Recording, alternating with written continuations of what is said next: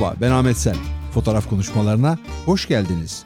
Bugünkü konuğum sadece Türkiye'de değil uluslararası düzeyde mimari fotoğrafının en etkin temsilcilerinden Cemal Emden.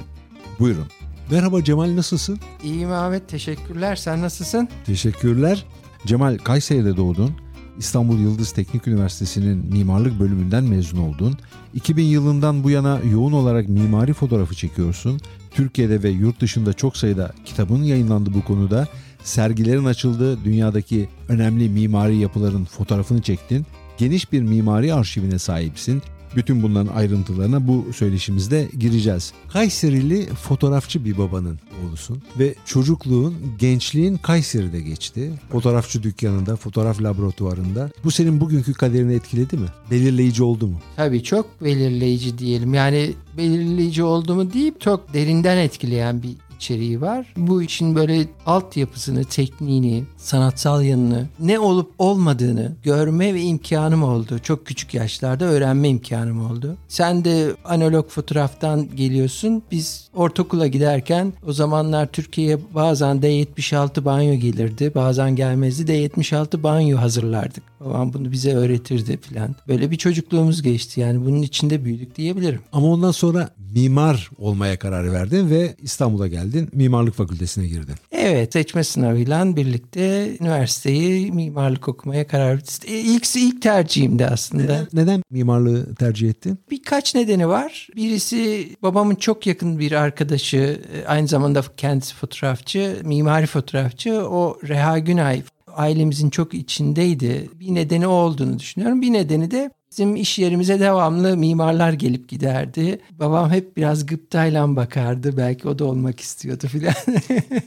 Belki bunlar etkiledi diyebilirim. Ama mimarlık okuduğuma çok mutluyum. Bir daha sorsan ne okursun diye tabii ki mimarlık okurum çevreyi, dünyayı algılamakta bu mimarlık eğitiminin etkisi oluyor. Tabii, tabii mimarlık eğitim çok ilginç bir eğitim. Çok farklı formasyonlar size sunuyor. Mimarlık okuduktan sonra sanatçı da olabilirsiniz, mühendis de olabilirsiniz, sosyolog da olabilirsiniz. Birçok alana gidebilirsiniz. Bu bir, bir altyapı veriyor size ve bu altyapının üstüne istediğinizi kurabilirsiniz. Bu, bu yönden mimarlık çok güzel bir nosyon veriyor. O verdiğini düşünüyorum. Aslında mimarlıktan sonra fotoğrafa geçmeniz bir sürpriz sayılmaz bu durumda. Mimarlık okurken de ben mimari fotoğraf çekiyordum. Yani hem fotoğraf hem mimari fotoğraf çekiyordum. Aslında bir arayış içindeydim. Bu mimarlık okumam benim ne istediğimi daha iyi anlamama yardımcı oldu. Bir de, bir de şunu düşünüyorum. Yani mimarlık, mimarlığı bence daha iyi öğrenmenin yolu mimari fotoğraftan geçtiğini düşünüyorum. Ondan söz edeceğiz biraz sonra zaten konuşmamızın, sohbetimizin içerisinde.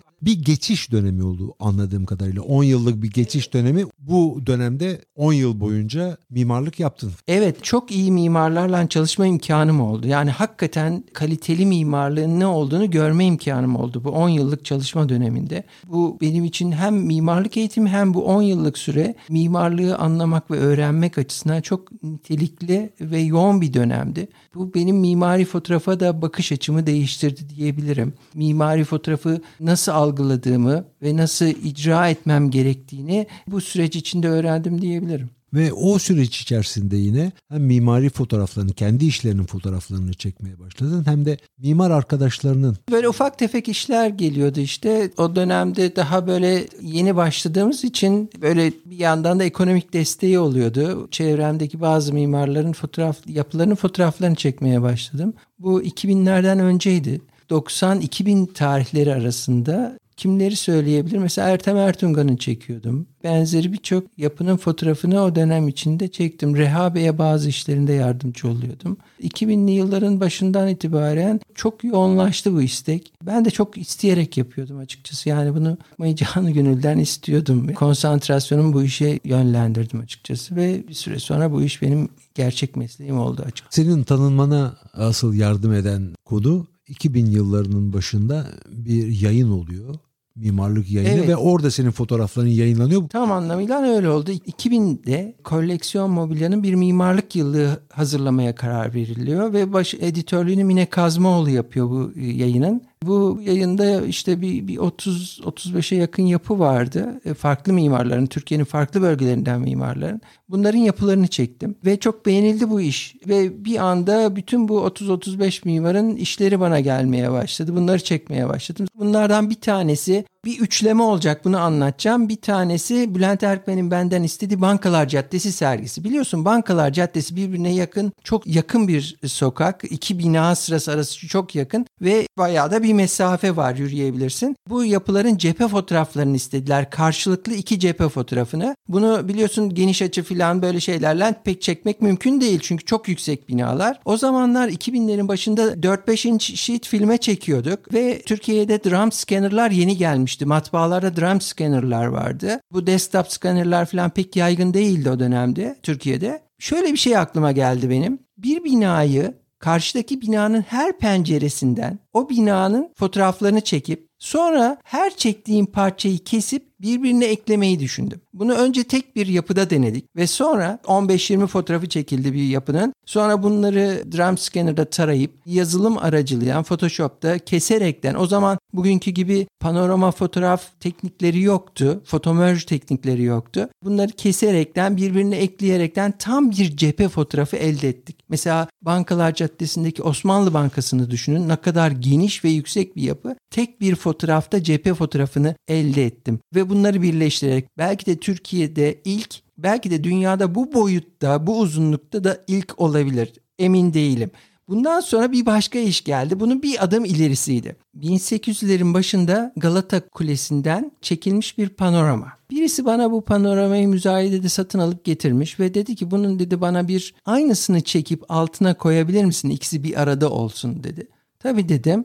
Önce çok basit bir iş gibi geldi bana. Gittim Galata Kulesi'ne çıktım. 1850 1850 1900 yılları arasında çekildiğini tahmin ediyoruz. Galata Kulesi'ne çıktım. Biliyorsun panoramik fotoğrafta bir bir, bir detay vardır. Sehpaya e, makineyi kurarsın. Sonra optik eksen dediğimiz o nodal point'e getirip aksı o eksende döndürdüğünde sonra yazılım aracıyla birbirlerine birleştirdiğinde hepsi böyle tek bir fotoğraf gibi çıkar. Fakat Galata Kulesi'nin o üst kısmında etrafında yürüyerek dolaşmak zorundasın. Sehpanı koyup çekebileceğin bir yer yoktur. Bir tek noktadan bütün panoramayı çekemezsin. Birkaç noktada koyaraktan 360 derecelik panoramayı çekebilirsin. Tabii bunu yaptığında ön plan ve arka plan, arka plan dediğimiz Kadıköy, Üsküdar, Kız Kulesi falan buralar birleşmiyor. Ön birleşiyor, arka birleşmiyor. Ben bunu yapamadım. Ve sonra fark ettim ki bu tarihler arasında Galata Kulesi'nin külahı yok. Bunu çeken kişi Pascal Seba Galata Kulesi'nin çatısına o külahsız bölümüne sehpasını koyup 360 derece döndürmüş. Ama ben döndüremiyorum. Nasıl yaparım? Birinci soru bu. İkinci soru tekrar bu adamın çektiği panoramaya baktım.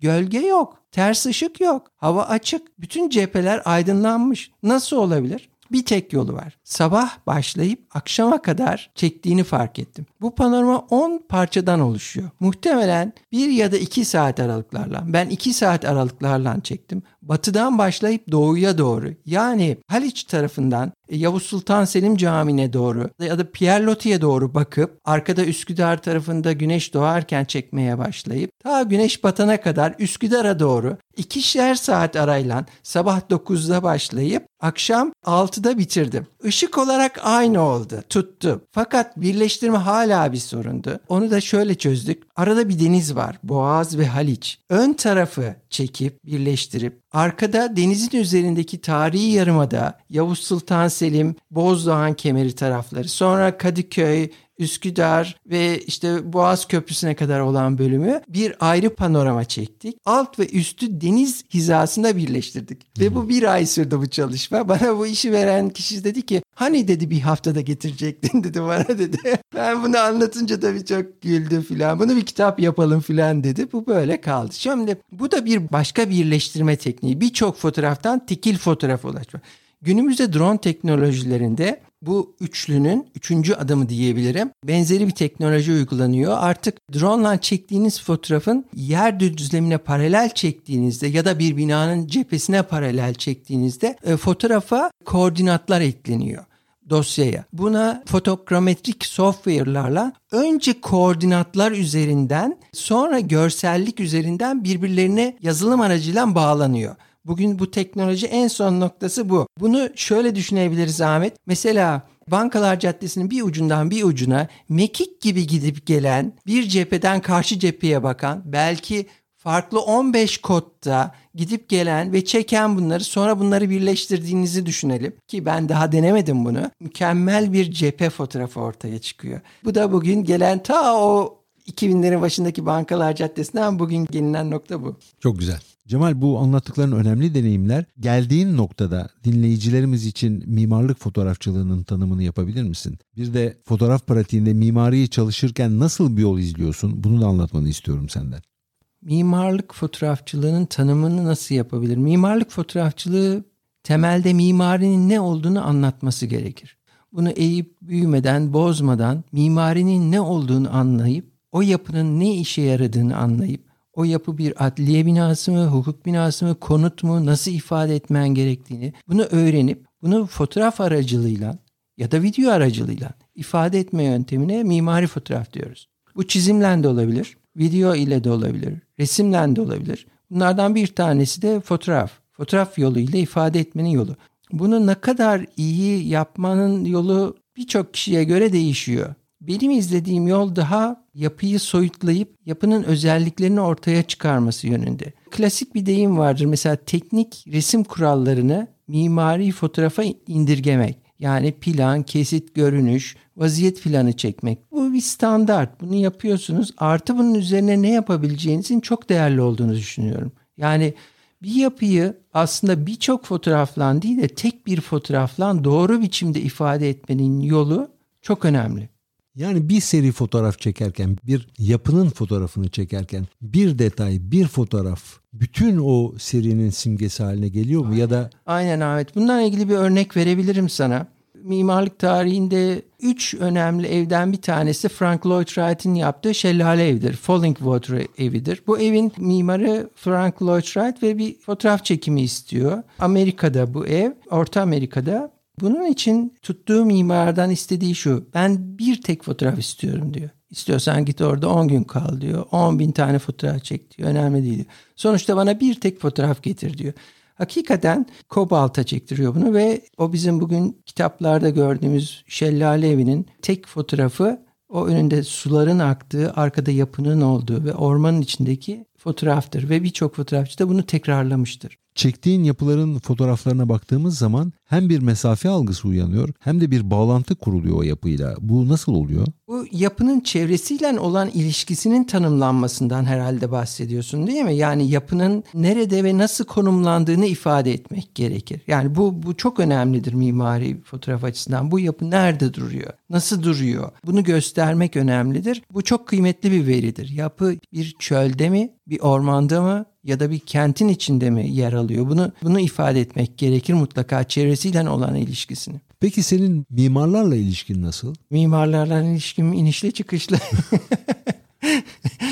Mimarları tanımak gerekir. Mimarların nasıl mimarlık yaptığını öğrenmek gerekir. Nerede durduğunu anlamak gerekir. Konuşmak gerekir eğer mümkünse. Neyi neden yaptığını öğrenmek gerekir ve bunları bir şekilde bu medya aracılığıyla ifade etmek gerekir. Peki bir projeye başladığın andan itibaren çalışma süreci nasıl ilerliyor? Şöyle söyleyebilirim Ahmet. Öncelikle demin sorduğun gibi mimarıyla yakın bir konuşma gerekir. Bunu, bunu anlamak gerekir ne yapmak istediğini. Sonra yapının farklı ışık koşullarında fotoğraflarını nasıl etkileri olacağını gidip görmek gerekir fotoğrafı çekmeden önce. Bu yapının sabah, öğle, akşam ne tür durumları var. Bunları tanımak gerekir ve bunun üzerine fotoğraf makinesini alıp fotoğraf çekmeye başlamak lazım. Birkaç kere Git gel olması gerekir. Yani bu o tek fotoğrafa ulaşmak istiyorsak bu git gelin olması gerekir. Peki beğenilmeyen fotoğrafların oluyor mu mimarlar tarafından? Ekstra istenenler olabiliyor. Bunları tekrar gidip çekmek gerekir. Yani konuşup neden olduğunu anlayıp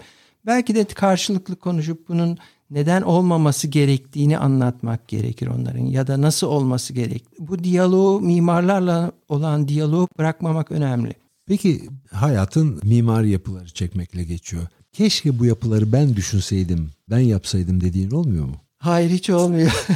Çünkü zaten çok zengin bir kulvar bu. Yani çok çeşitliliği olan bir kulvar. Bu kulvarda yapmak yerine daha çok görüp daha öğrenmek varken neden yapmaktan uğraşayım? Sık sık söylediğim bir şey var. İyi bir mimari fotoğrafçısı olmak için mimarinin tarihini bilmek gerekir diyorsun. Bu önemli bir nokta. Kesinlikle mimarlık tarihi bilinmeli. Yani mimarlık tarihi zaten fotoğrafla birlikte yazılıyor bence. Yani mimarlık tarihçileri ellerine alıp fotoğrafları bakın bu böyle diye gösteriyorlar. İyi bir mimarlık tarihi öğrenmek demek dünyada nelerin olup olmadığını bilmeniz demektir. Ve nasıl yapıldığını öğrenmeniz demektir bir Türk evi nasıl yapılıyor, bir Japon evi nasıl yapılıyor ya da bir Almanya'da modern mimarlık ürünü nasıl veriliyor? Bunların zaman içinde farklılıkları, Art Nouveau, Art Deco, Rus modernizmi, Rus dekonstrüktivizmi bu gibi birçok farklı kanal var.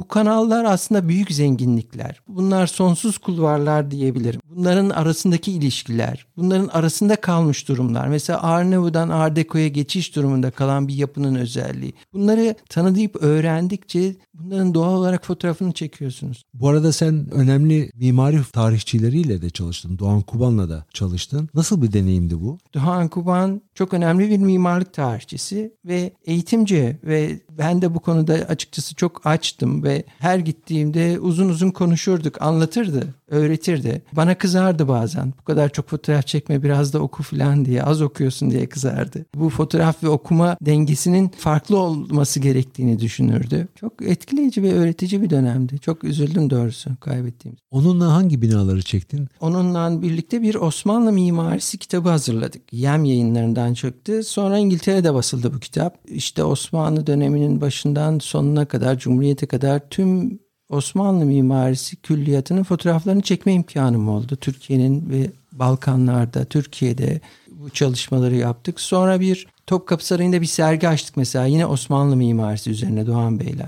Sonra bir Divri kitabı yaptık. Bu çok ilginç bir kitaptı. Bugüne kadar Divri Camisi'nin birçok fotoğrafı çekilmişti. Fakat Divri Camisi'nin cennet kapısı dediğimiz ana kapısının kuzeye bakmasından dolayı çok az ışık alıyor ve çok fazla da ornament var bu yüzeyde. Çok hareketli böyle üç boyutlu adeta duvarın yüzeyinden çıkarcasına uzanan bir iskele kurduk kapının dışına gece aydınlatmasını yaptık. Sinema ekibi getirdik. Bütün bir cephe sinema ışıklarıyla aydınlatıldı. Böyle 3-4 gün bu kapıda çalıştık. Geceleri çalıştık. Kapının farklı kodlarda iskeleden detayları, fotoğraflarını çekme imkanımız oldu. Farklı ışıklarla çektik. Ters ışıklarla, yanal ışıklarla, homojen aydınlatarak çektik. Bütün bu kapının böyle muhteşem etkisini ortaya çıkarmak için bir akşam böyle çalışırken yine yanımda bir itfaiyeci vardı. Ben fotoğraf çekmeyi bıraktım. O da beni korumayı bıraktı. Biz karşısında bu ornamentları seyrediyorduk.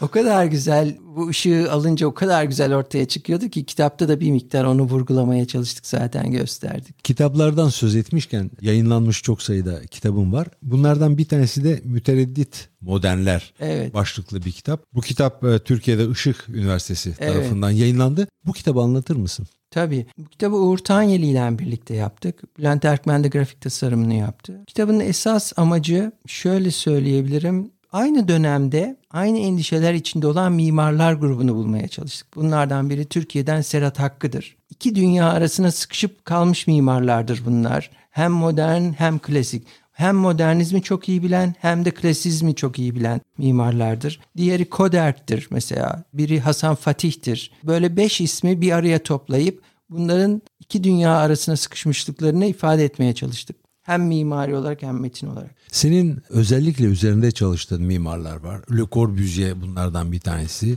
Louis Kahn İkincisi Louis Kahn ile ilgili yaptığın kitap çok değerli bir kitap. O da masamın üzerinde. Louis Kahn senin için neyi temsil ediyor mimaride? Louis Kahn tam anlamıyla modern dünyadan postmodern dünyaya giderken hem postmodernistlerin hem modernistlerin kendini bulduğu bir mimar. Birçok modern yapıda postmodernistler kendilerini bulamaz. Postmodernist mimarlarda modern mimarlıkta kendini bulamaz. Ama Louis Kahn'ın öyle bir dili vardır ki her iki gruba da hitap edebilir. Louis Kahn'ın mimarlık tarihindeki en önemli özelliği budur. Onun yapılarının fotoğrafını çekmek neye benziyor?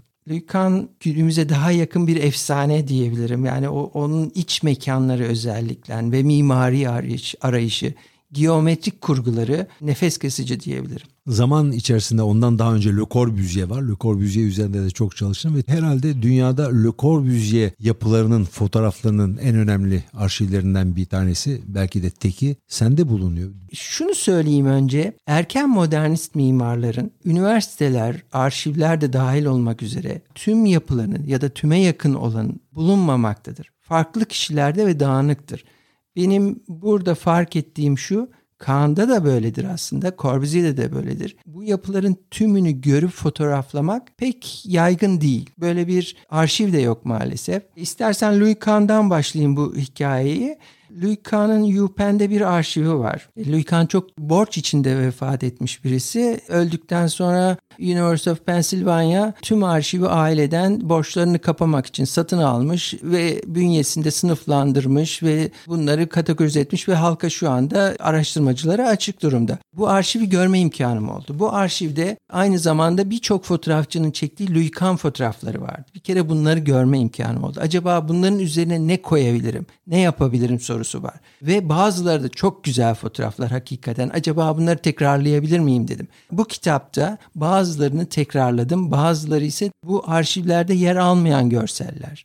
Corbusier için de benzeri bir çalışmam vardır. Paris'teki Corbusier Foundation'da birçok yazı, çizi ve fotoğraf yer almak. Önce bunları çok iyi bir etüt etmek gerekir. Görmek gerekir. Eğer tarihte çalışıyorsanız, bugün yeni yapılmış bir yapı çekmiyorsanız, tarihte çalışıyorsanız ne yapıldığını bilin. Yani onu öğrenin ve onun üstüne ne koyabiliyorsunuz. Hatta bazıları çok iyi fotoğraflarsa onları tekrar etmeye çalışın. Amaç o tek fotoğrafa ulaşmaksa. Le Corbusier beni özellikle ilgilendiriyor çünkü Paris'te benim oturduğum sokakta Le Corbusier'den bir e, yapı vardı ve her gün işe giderken önünden geçiyordum. Le Corbusier'in Moskova'daki ilginç bir yapısını çektin ve bu yapıyı çekmek özellikle içeriden çekmek çok zor çünkü KGB'nin arşiv binasından bahsediyoruz. Bu nasıl oldu? Sen de biliyorsundur Rusya'da kamu binalarının içinde çalışmak hatta hatta dışında çalışmak biraz zordur. Özel izinler gerekir. Bunun iznini almak için bu Le Corbusier Foundation Moskova'daki KGB merkezine fotoğraf çekim izninde bulundu.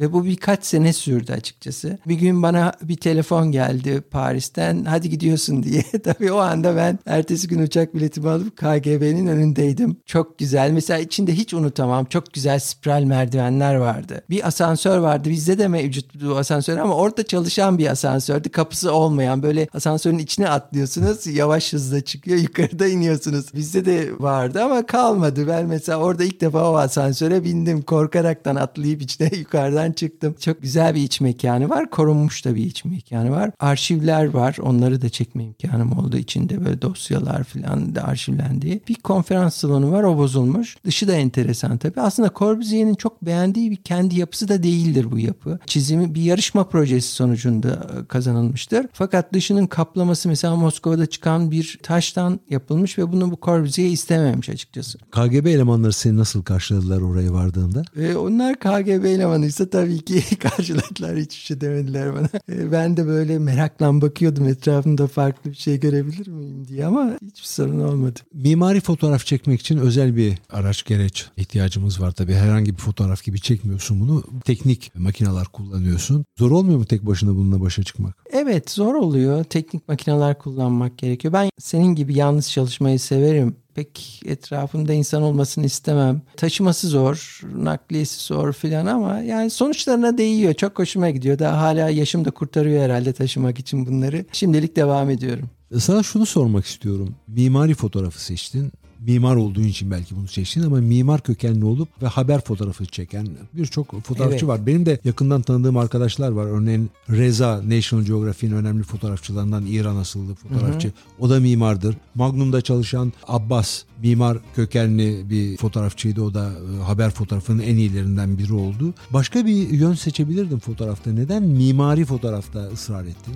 Evet demin söylediğimiz gibi yani mimarlık bir, bir alt veriyor ve bunun üstüne her şeyi kurabiliyorsunuz. Ben bir yandan fotoğrafa da aşığım. Yani fotoğraf fotoğraf dünyasının içinden geldiğimi başta söylemiştim. Her ikisini bir yerde nerede buluştururum diye düşündüğünüzde tabii aklınıza ilk gelen mimari fotoğraf. Yani bu doğal bir sonuç oldu. Yani başka bir şey seçmedim. Peki yeni baştan bir fotoğrafçılık kariyerine başlasaydın yine mimari mi seçerdin? Tabii tabii kesinlikle. Mimari fotoğraf çekeceğimi %100 garantisini verebilirim abi. Senin hayatını neyi değiştirdi mimari fotoğrafçı olmak? Her şeyi, bütün dünyayı, dünyayı algılayış biçimimi, görmeyi, öğrenmeyi, öğrenme isteğimi, dünyayla iletişime geçmemi, Türkiye'nin dışına çıkmamı sağladı. Cemal bu söyleşiye katıldığın için teşekkür ederim. Ne demek ben teşekkür ederim.